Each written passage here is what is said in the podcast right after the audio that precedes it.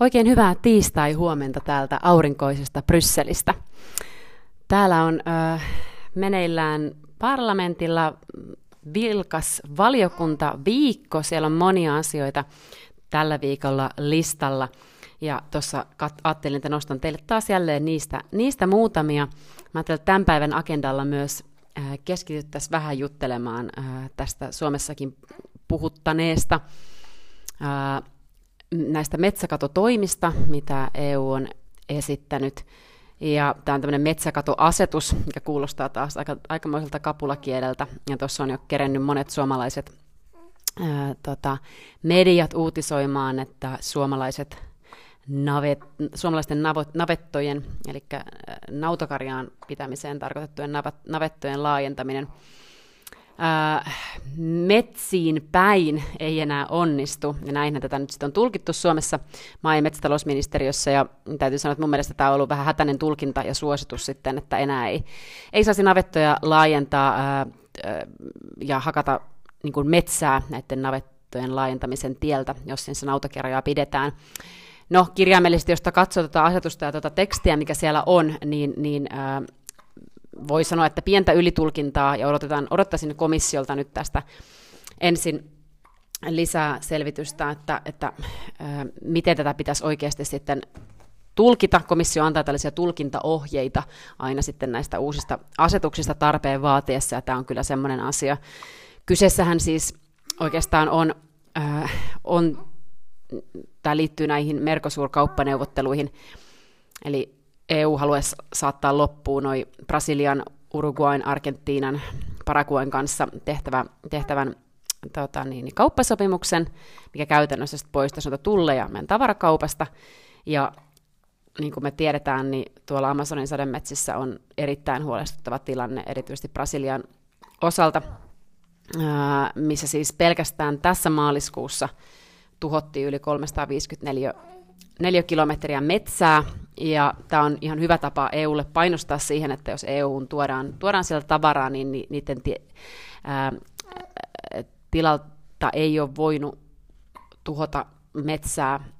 Ja ää, ongelma on nyt kuitenkin sit se, että no toi komission alkuperäinen tekstikin oli ongelmallinen, mutta myös sinne lisättiin sitten näitä muot- lisäyksiä ja muotoiluja siitä, että myös tämä koskee EUn sisällä ja naudan tuotantoa, ja sitten on vielä tämmöinen, mikä tulee takautuvasti joulukuusta 2020.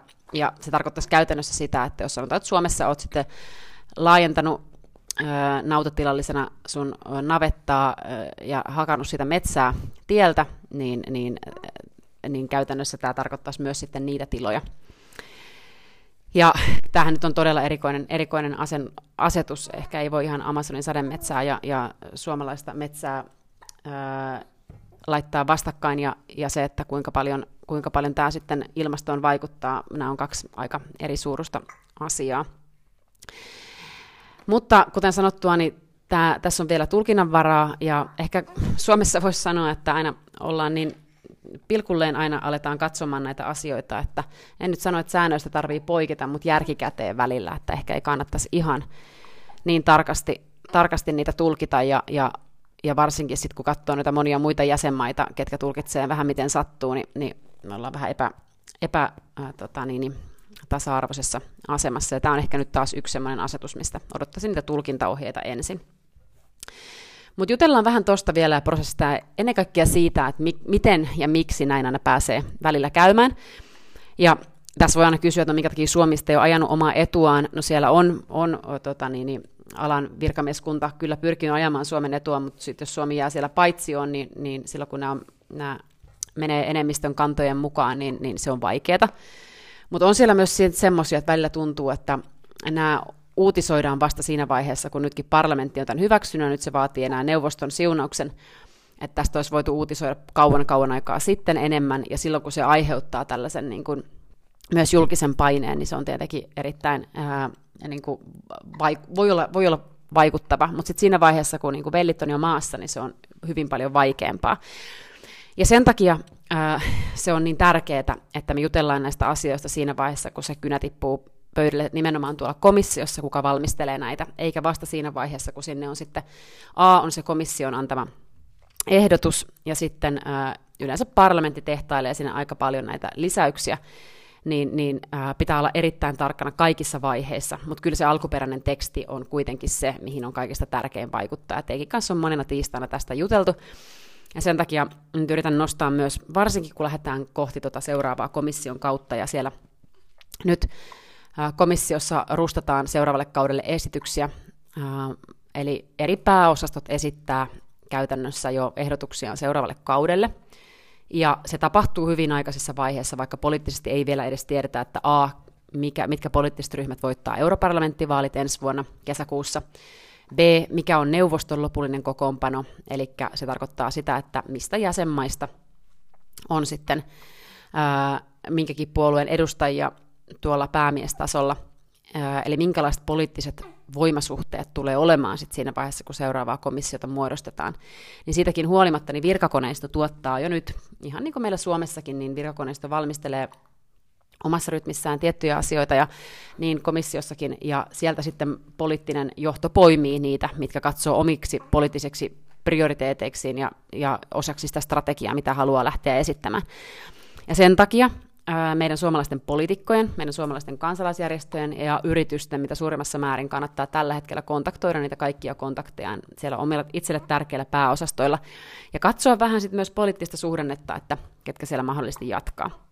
Mä ajattelin, että ensi viikolla juteltaisiin enemmänkin tästä, että minkälaisia kärkinimiä siellä liikkuu poliittisella tasolla ja miltä toi näyttää noin asetelmat kohti tulevaa vaalivuotta. Mutta keskitytään tänään nyt äh, vielä tähän metsäasetukseen ja sitten Katsotaan vähän tuota EU-viikkoa.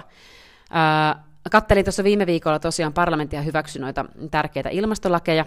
Muuta ilahdutti ennen kaikkea se, että kunnianhimon tasoa vähän nostettiin, tämä Fit for 55 paketti, mikä siellä on, ja esimerkiksi tuo tieliikenne ja rakennukset tulee osaksi tuota uutta päästökauppajärjestelmää vuodesta 2027 alkaen. Minusta se on erittäin hyvä asia ja olen puhunut itse pitkään, niin kuin monet teistä, ketkä on seurannut, niin tietää siitä, että tätä päästökauppajärjestelmää nimenomaan kannattaa tota niin, niin, laajentaa ja, ja kunnianhimon tasoa nostaa, niin kuin nyt parlamentti tuossa teki.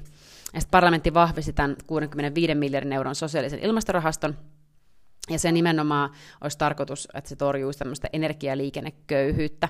Eli eri jäsenmaat voi sitten käyttää näitä, näitä rahoja ilmastotoimiin ja, ja, tota, äh, ja sitten antaa tällaista rajattua ja väliaikaista tulotukea. Menten yleensä, niin kuin tiedätte, ole minkään suorien tukien kannalta, ja, äh, mutta ennen kaikkea sen takia, että mun mielestä se aiheuttaa markkinahäiriöitä, mutta meidän pitää muistaa se, että meidän jäsenmaat on todella eri tasolla. Jos katsotaan vaikka Romanian jätehuoltoa versus Suomen jätehuoltoa tai Ruotsia, Bulgaaria, niin nämä vertailut on niin, näissä on niin järkyttävä iso ero, että sen takia on tärkeää, että kun tehdään kunnianhimoista liikenne- ja energiapolitiikkaa, ilmastopolitiikkaa, niin kaikki pysyy mukana.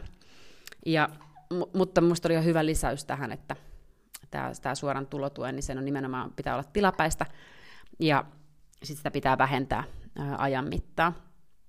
Ja, tota, ja sitten se oli hyvä, että parlamentti vahvisti myös tuon meriliikenteen päästöt, että ne on myös päästökauppajärjestelmässä. Ja tämä on tosi tärkeää myös Suomelle, koska poimin siellä tämmöisen yksityiskohdan Suomen kohdalta, mutta että jääluokitellut alukset, niin ne on sitten myös päästökaupassa vuoteen 2030 asti. Ja sitten siellä on maininnat näistä lentoliikenteen päästökauppajärjestelmien uudistamisesta, näistä hiilitulleista, ja niitä tarkoitus on nimenomaan suojella sitten tätä EUn, EUn teollisuutta ja, ja kannustaa myös sitten noita kolmansia maita noihin päästövähennykseen. Erinomaista, että nämä asiat etenee. Ja tähän me tarvitaan, tämä kuulostaa nyt niin poliitikon puheelta, mutta mehän tarvitaan siis globaaleja ratkaisuja, mutta on mielestä EU voi olla kyllä myös tässä suunnannäyttäjä. Sitten siellä oli tuo kyberturvallisuuspaketti, ja mistä e- viime viikolla mä teille mainitsinkin, ja siellä oli sitten tämä kyberturvallisuusakatemian perustaminen, ja sitten tämmöinen niin kuin kyberhätätilan mekanismi, äh, missä on sitten tällaisia varautumistoimia, ja, ja sitten tämmöinen EU-kyberturvallisuusreservin perustaminen. Mutta siinä kannattaa aina miettiä, kun näitä, näitä lukee, niin kannattaa katsoa se, että onko oikeasti EUlla A-kompetenssia näissä asioissa, onko tämä enemmän tämmöinen vapaaehtoinen tiedonjakojärjestelmä?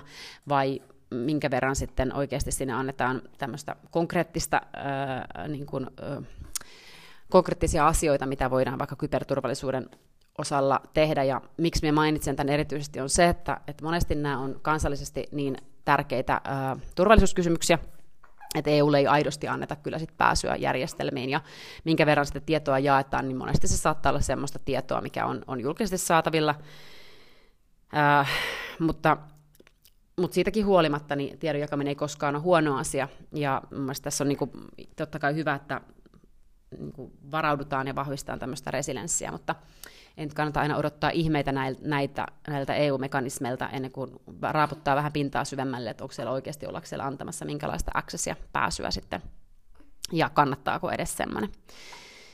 No tällä viikolla nyt sitten tota, uh, parlamentissa on tosiaan, niin kuin mainitsin, valiokuntaviikko, ja no eilen siellä oli toi tota, niin, niin, uh, ulkosuhde, ulkosuhdehallinnon apulaispääsihteeri ää, antamassa päivitys tuosta EUn sotilaista tuesta Ukrainalle. Siinähän meillä nyt on tällä hetkellä isoja haasteita sen suhteen, että, että siis käytännössä Ukraina tarvii tällä hetkellä ää, lisää kovaa ää, aseapua ja ennen kaikkea ammuksia, ja tuotantokapasiteetti EU:ssa on tällä hetkellä niin maksimissaan, ja sen lisääminen nopealla aikavälillä tulee tämä on todella haastavaa. No, Ranska vaatii tyypillisen tapaan, että näiden ammusten pitää olla EU-ssa tuotettuja, ja mikä on niin kuin järkyttävän lyhytnäköistä siitä, että niitä, sitä aseapua tarvitaan käytännössä just nyt. Ja se, että ei, tässä ei ole tarkoitus niin tukea nyt ranskalaista puolustusteollisuutta, vaan, vaan auttaa ö, Euroopassa sotaa käyvää maata välittömin toimin. Ja silloin, jos sitä kapasiteettia ei tällä hetkellä pysty nopeasti nostamaan tai sitä kaikkea saada EU-sta, niin silloin pitäisi mun mielestä ottaa kaikki keinot käyttöön ja katsoa, että mistä kolmansista maista sitä apua sit voisi oikeasti sinne saada. Ja tämä on se iso, iso kysymys. No sitten siellä oli kuuleminen tuosta metaversumista ja sen tulevaisuudesta ja, ja mitkä tulee olemaan nuo haasteet tuossa sääntelyssä. Minä pidättäydyn tässä kohtaa menemästä tähän aiheeseen syvemmälle, mutta otan vähän, vähän happea tuolta edelliseltä työnantajalta ja lupaan teille, että käydään kyllä – keskustelu joku tiistai, otetaan oikein kunnon podcast näistä digiaiheista, kun, kun niistä on aika paljon sanottavaa tässä itsellään, mutta mä oon tietenkin tämän entisen työnantajani puitteissa, niin en ole halunnut en ole halunnut kommentoida, koska on ollut tietenkin yrityksen edustajana. Nyt en enää ole, mutta haluan ottaa vähän aikaa happea ennen kuin sitten aletaan noista juttelemaan, mutta lupaan, että niistä sitten jutellaankin. Ne on erittäin mielenkiintoisia aiheita. Ja siellä entinen alaiseni ja erinomainen kollega vastasikin sitten vanhan yrityksen puolesta tuosta asiasta. Ja erittäin mielenkiintoista, jos, jos tota, niin, niin teitä kiinnostaa noin digipuolen asiat ja metaversumi, eli internetin tulevaisuus. Ja sitten neuvoston puolella ulkoministerit oli eilen tosiaan tuolla Luxemburgissa, ja siellä nimenomaan sitten käsiteltiin tätä ää, Ukrainan, Ukrainas, Ukrainan tilannetta ja välittömiä toimia. Siellä oli Georgiaa ja tota, niin, niin, ää, asialistalla, ja sitten tota EU- ja Uzbekistanin yhteistyöneuvosto oli myös samaan aikaan Luxemburgissa. No tänään sitten on kuuleminen tuolla EUn ja Naton yhteistyöstä, eli SEDE-komitea, on puolustusasiat asiat kontollaan, vaikka tässäkin muistan jälleen sitä, että parlamentillahan ei näissä asioissa juurikaan ole muuta kuin tällaista, niin kuin totta kai kuulemisia järjestetään, ja, ja tota, niin, niin, mutta kompetenssin puitteissa niin, niin, niin ei nyt ihan hirveän, hirveän vahvoja mm, tota niin, niin, toimia voi parlamentti esittää, mutta kuuleminen on, nämä kuulemiset on myös tärkeitä, koska se on tietysti osa demokratiaa, että myös me kansalaiset päästään seuraamaan näitä kuulemisia ja, ja valiokuntien kokouksia ja mitä me sitten, minkälaista keskustelua Eurooppa-tasolla käydään. Ja siellä oli myös toi, on tänään toi Moldovan puolustusministeri kanssa keskustelemasta EU-puolustuksen tulevaisuudesta. Ja teidän kanssa monesti juteltukin, mutta tässä on nimenomaan hyvä, hyvin jaoteltu se, että NATO on se sotilasvoima ja EU tukee sitten näiden materiaalien, yhteishankintojen, sotilaskaluston liikkuvuuden puitteissa, niin kuin on Tenkin kanssa monena tiistaina juteltu. Ja sitten siellä on näitä alkuperäismerkintöjä, aiheena energiatehokkuutta, ja tota, näistä puolustushankinnoista keskustellaan myös. Ja ja tota, toi Ukrainan apulaisliikenneministeri on sitten käymässä tuolla liikennevaliokunnassa ja siellä on noista viljan tuontia kauttakulkuasioista keskustelua. Ja sitten noista tota, niin, niin, neuvoston puolesta tänään, niin maatalousministerit on Luxemburgista ja siellä on varmaan tänään illalla kuulla uutisista lisää. Siellä on biotalouden mahdollisuuksista ja nämä biologiset torjunta-aiheet aiheena ja hiiliviljely. Ja sitten huomenna keskiviikkona siellä on tota niin, niin aiheis, aiheena muun muassa tämmöinen Marshall-avun rakentaminen Ukrainaan, minkä tyyppinen Marshall Plan pystyttäisiin rakentamaan jälleenrakennuksen puitteissa. Ja, ja, ja sitten siellä on Pohjois-Makedonian ul, Makedonian ulkoministeri on, on tota niin, niin, ää, vierailemassa. Ja siellä on sitten tästä disinformaatiosta aiheena, aiheena ulkomaiden puuttuminen näihin demokraattisiin prosesseihin. Siellä on tämmöinen loppuraportti, ja siitä on keskustelu, ketä kiinnostaa, niin tune in ja kuunnelkaa, ne on kaikki onlineina. Ja sitten siellä ää, ympäristöpuolella on näistä metanipäästöjen vähentämisestä energia-alalla, ja sitten muun muassa kaasuputkien vuodoista keskustelua, näitä voi myös seurata suorana.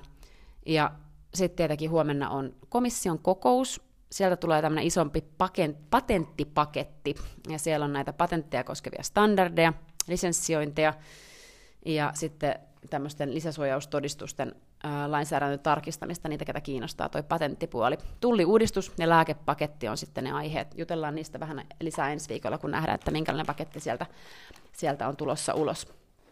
Mulla on täällä ihanasti tämmöinen tänään juuri kahdeksan viikkoa täyttävä assistentti podcastin, tota niin, niin podcast-assistenttina. Hän ottaa tässä ilmakylpyjä vieressä, niin niille, ketkä tietää, mitä se tarkoittaa, ja välillä siinä sitten sattuu kaiken näköisiä accidentteja. On tämmöinen sivuhuomio tässä podcastin lomassa. Tämän Euroopan tulevaisuutta ää, tota, kasvatetaan myös tässä lomassa, äitiyslomalla. No torstaina sitten tota, niin, niin, on aiheena parlamentissa näiden Ukrainan tuotteiden kaupan väliaikainen vapauttaminen, mitä todellakin kannatan. Minusta on semmoinen järkevä tukitoimi, mitä meidän pitäisi ehdottomasti, mikä meidän pitäisi saada ehdottomasti välittömästi voimaan. Te tiedätte, ketkä olette mun EU-politiikkaa pitkään seurannut, että kannatan ehdottomasti maataloustuotteiden tota niin, kaupan avaamista myös Afrikan maille, mitä suurimmassa määrin. Minusta olisi ihan parasta kehitysapua. Me en ymmärrä, miksi ei tätä saada edistettyä. Tai me ymmärrän erittäin hyvin, tai me tiedän, mistä se johtuu siellä on muun muassa Ranska jälleen kerran, joka ei ole sitä mieltä, että tämä on järkevää, mutta tästä voi olla kyllä vahvasti eri mieltä, ja toivotaan, että tämä vielä toteutuu, ja meidän kannattaa tätä myös ajaa.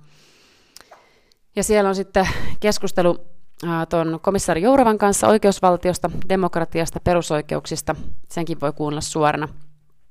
Ja sitten siellä on tuon komissaari Sinassen kanssa keskustelua muuttoliikkeen hallinnasta EU:ssa ja tämä on yksi sellainen aihe, mistä lupaan ottaa kyllä podcastin pari viikon päästä muuttoliike haasteet koskien muuttoliikettä, hän ei ole kadonnut mihinkään ja tätä me ei saada myöskään unohtaa.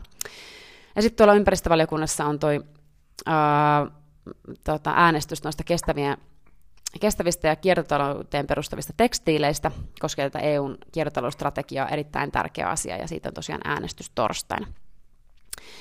Ja perjantaina on euroryhmä Tukholmassa, siellä on pankkiunioni muun muassa aiheena, mm, ja tota, siellä on IMF ja G7 valmistautuminen, ja sitten siellä on tämmöinen EUn valtiovarainministeriön ja keskuspankkien pääjohtajan epäverilainen kokous. Ja tota, mietitään EUn vähän kasvun rahoittamista, pitkäaikavälin vakauspolitiikkaa ja kestävää julkista taloutta muun muassa. Ja pankkiunioni on, on tietenkin yksi semmoinen kestoteema, mistä, mistä äh, nähdään, että oikeasti kyllähän tuon finanssikriisin jälkeen niin, niin pankkiunioni on edistynyt, mutta vielä siellä on sellaisia, sellaisia asioita, mitä meidän pitäisi, pitäisi taklata, kuten vaikka nyt tuo Italian pankkisektori on yksi hy- hyvä esimerkki siitä, että, että vielä ei ole, ää, tota, ei ole siinä tilanteessa, että, että vakaus on sillä tasolla, missä sen pitäisi olla koko unionissa ja varsinkaan myös koko euroalueella. Mutta sellaista näyttää vähän EU-viikko ja tosiaan tästä tota niin, niin metsäasetuksesta vielä sanoisin muutaman sanan, eli tässähän siis Suomi esimerkiksi tuossa jäsenmaiden neuvostossa niin jätti äänestämättä ja, ja teki vielä tämmöisen niin lausuman siitä, että mitkä ongelmaisia kohtia Suomen kannalta. Ja, mutta sitten tuossa joulukuussa, kun oli nämä kolmikantaneuvottelut, niin siellä sitten tosiaan meni tämä neuvo, laajennus, laajennus läpi siihen, että tähän naudanlihan tuotantoon liittyvät lisärakennukset laitettiin sinne mukaan. Ja tota, tämä on aika hyvä esimerkki siitä, että siinä vaiheessa, kun on nämä kolmikantaneuvottelut, eli parlamentti ja neuvostolainsäädäntöinen ja komissio siellä sitten mukana, tota, niin, niin, valmistelevana ja toimeenpanevana elimenä, niin, niin näissä pitää olla tosi tarkkana, mitä lisäyksiä sinne tulee. Ja en tiedä, en ole saanut, saanut ö, sieltä tota niin, niin, käytäväkeskusteluista tietoa, että miksi tämä meni näin, mutta, mutta ne mepit, ketkä maataloudesta Suomella vastaa, niin sekä ei riitä, että äänestetään vaan jotain vastaavaa. Näissä pitää olla niin aidosti vaikuttavaa vaikuttamistyötä työtä tuolla, niin kuin, tuolla tota, niin, niin, käytävillä ja varsinkin trilogian aikana, ettei sinne lipsahda tällaisia, tällaisia asioita. Ja sen takia olkaa aktiivisesti yhteydessä kyllä neppeihin yli rajojen silloin, kun kyseessä on teidän alaa koskeva aihe. Ja tuolta maa- ja metsätalousministeriöstä hän viestittiinkin, että Suomi on yritti tässä vaiheessa vaikuttaa niin kuin jäsenmaan, jäsenmaana, mutta siihen ei saatu muutosta. Tämä tosiaan koskee tämä asetus siis palmuöljyä, kahvia, kaakkauta, soijaa, puuta, kumia ja sitten siellä on nyt tämä nautakarja. Ja niitä ei tosiaan saa siis tuoda EU-hun, että jos, jos niiden takia on hävitetty metsää ja, tai muutettu sitten niinku metsämaata maatalouskäyttöön. Ja, ja tietenkin äh, kun sitten edellytetään tällaista äh, tuotteilta, mitkä tulee EUn ulkopuolelta, niin EUsta edellyttää sitä myös EU-ssa tuotetuista tuotteista tässä, tässä asetuksessa. Ja sen takia se sitten koskee myös meidän suomalaisia tiloja. Mutta tässä niin uskaltaisin lähteä sanomaan kansallisena poliitikkona, että, että Suomen pitää oikeasti olla parempi ajamaan omia etujaan myös siinä määrin, että jos on jotain näin järjetöntä, niin, niin sitten pitää vaan niin sanoa, että, että Suomi tulkitsee tätä näin. Ja, ja koska siis tämähän, tämä tulkintaohje, no toivottavasti tämä komission tulkintaohje tulee olemaan selkeä, äh, mutta jos ei se sitä, jos jollain tavalla tässä vielä niin kuin suomalainen nautatila, joka nyt jonkun verran metsää uuden tota niin, niin, karjan, tai lypsykarjan tai sitten liha, lihatuotannon takia niin kun joutuu, joutuu kaatamaan, niin, niin mun mielestä pitää olla järkikäteen, minkä verran se sitten vaikuttaa ilmastoon kokonaisuutena. Ja, ää, tämä on ehkä mielenkiintoista kuulla myös, myös teidän, teidän kannalta, että, että oletteko sitä mieltä A, että Suomen pitäisi näitä pilkuleina noudattaa, vai B, niin kuin järjenkäyttö sallittua. Me veikkaan, että teistä monet sanoo, että järjenkäyttö sallittua siinä puitteissa, kun nyt sitten totta kai katsotaan, että sisämarkkina toimii, katsotaan, että yleisistä isoista säännöistä ollaan samaa mieltä. Mutta katsotaan nyt, minkälainen tulkintaohje sieltä tulee, ja palataan nyt vielä tähänkin, mutta halusin nostaa tämän tässä esiin, että mi, A, mistä tämä johtuu, ää, ja, ja sitten se, että, että kannattaako näitä aina tulkita niin pilkulleen. Mutta tällainen viikko tällä kertaa täältä Brysselin päästä, ja meidän perhe etsii edelleen asuntoa Helsingistä, sinne ollaan toivottavasti pian muuttamassa koko perhe, myös tämä Euroopan, kahdeksanviikkoinen Euroopan tulevaisuus, kuka tässä vieressä assistenttina pyörii, ja sillä välillä niin yritän tässä podien ja blogien ja kansalaisviestien ja hallitus äh, tota, niin, neuvottelujen äh, lomassa niin, niin nauttia myös äitiyslomasta ja kasvattaa häntä nyt sitten eteenpäin. Mutta oikein mukava ja aurinkoista viikkoa täältä Brysselin päästä. Laittakaa taas toiveaiheita tulemaan ja se on moikka moi!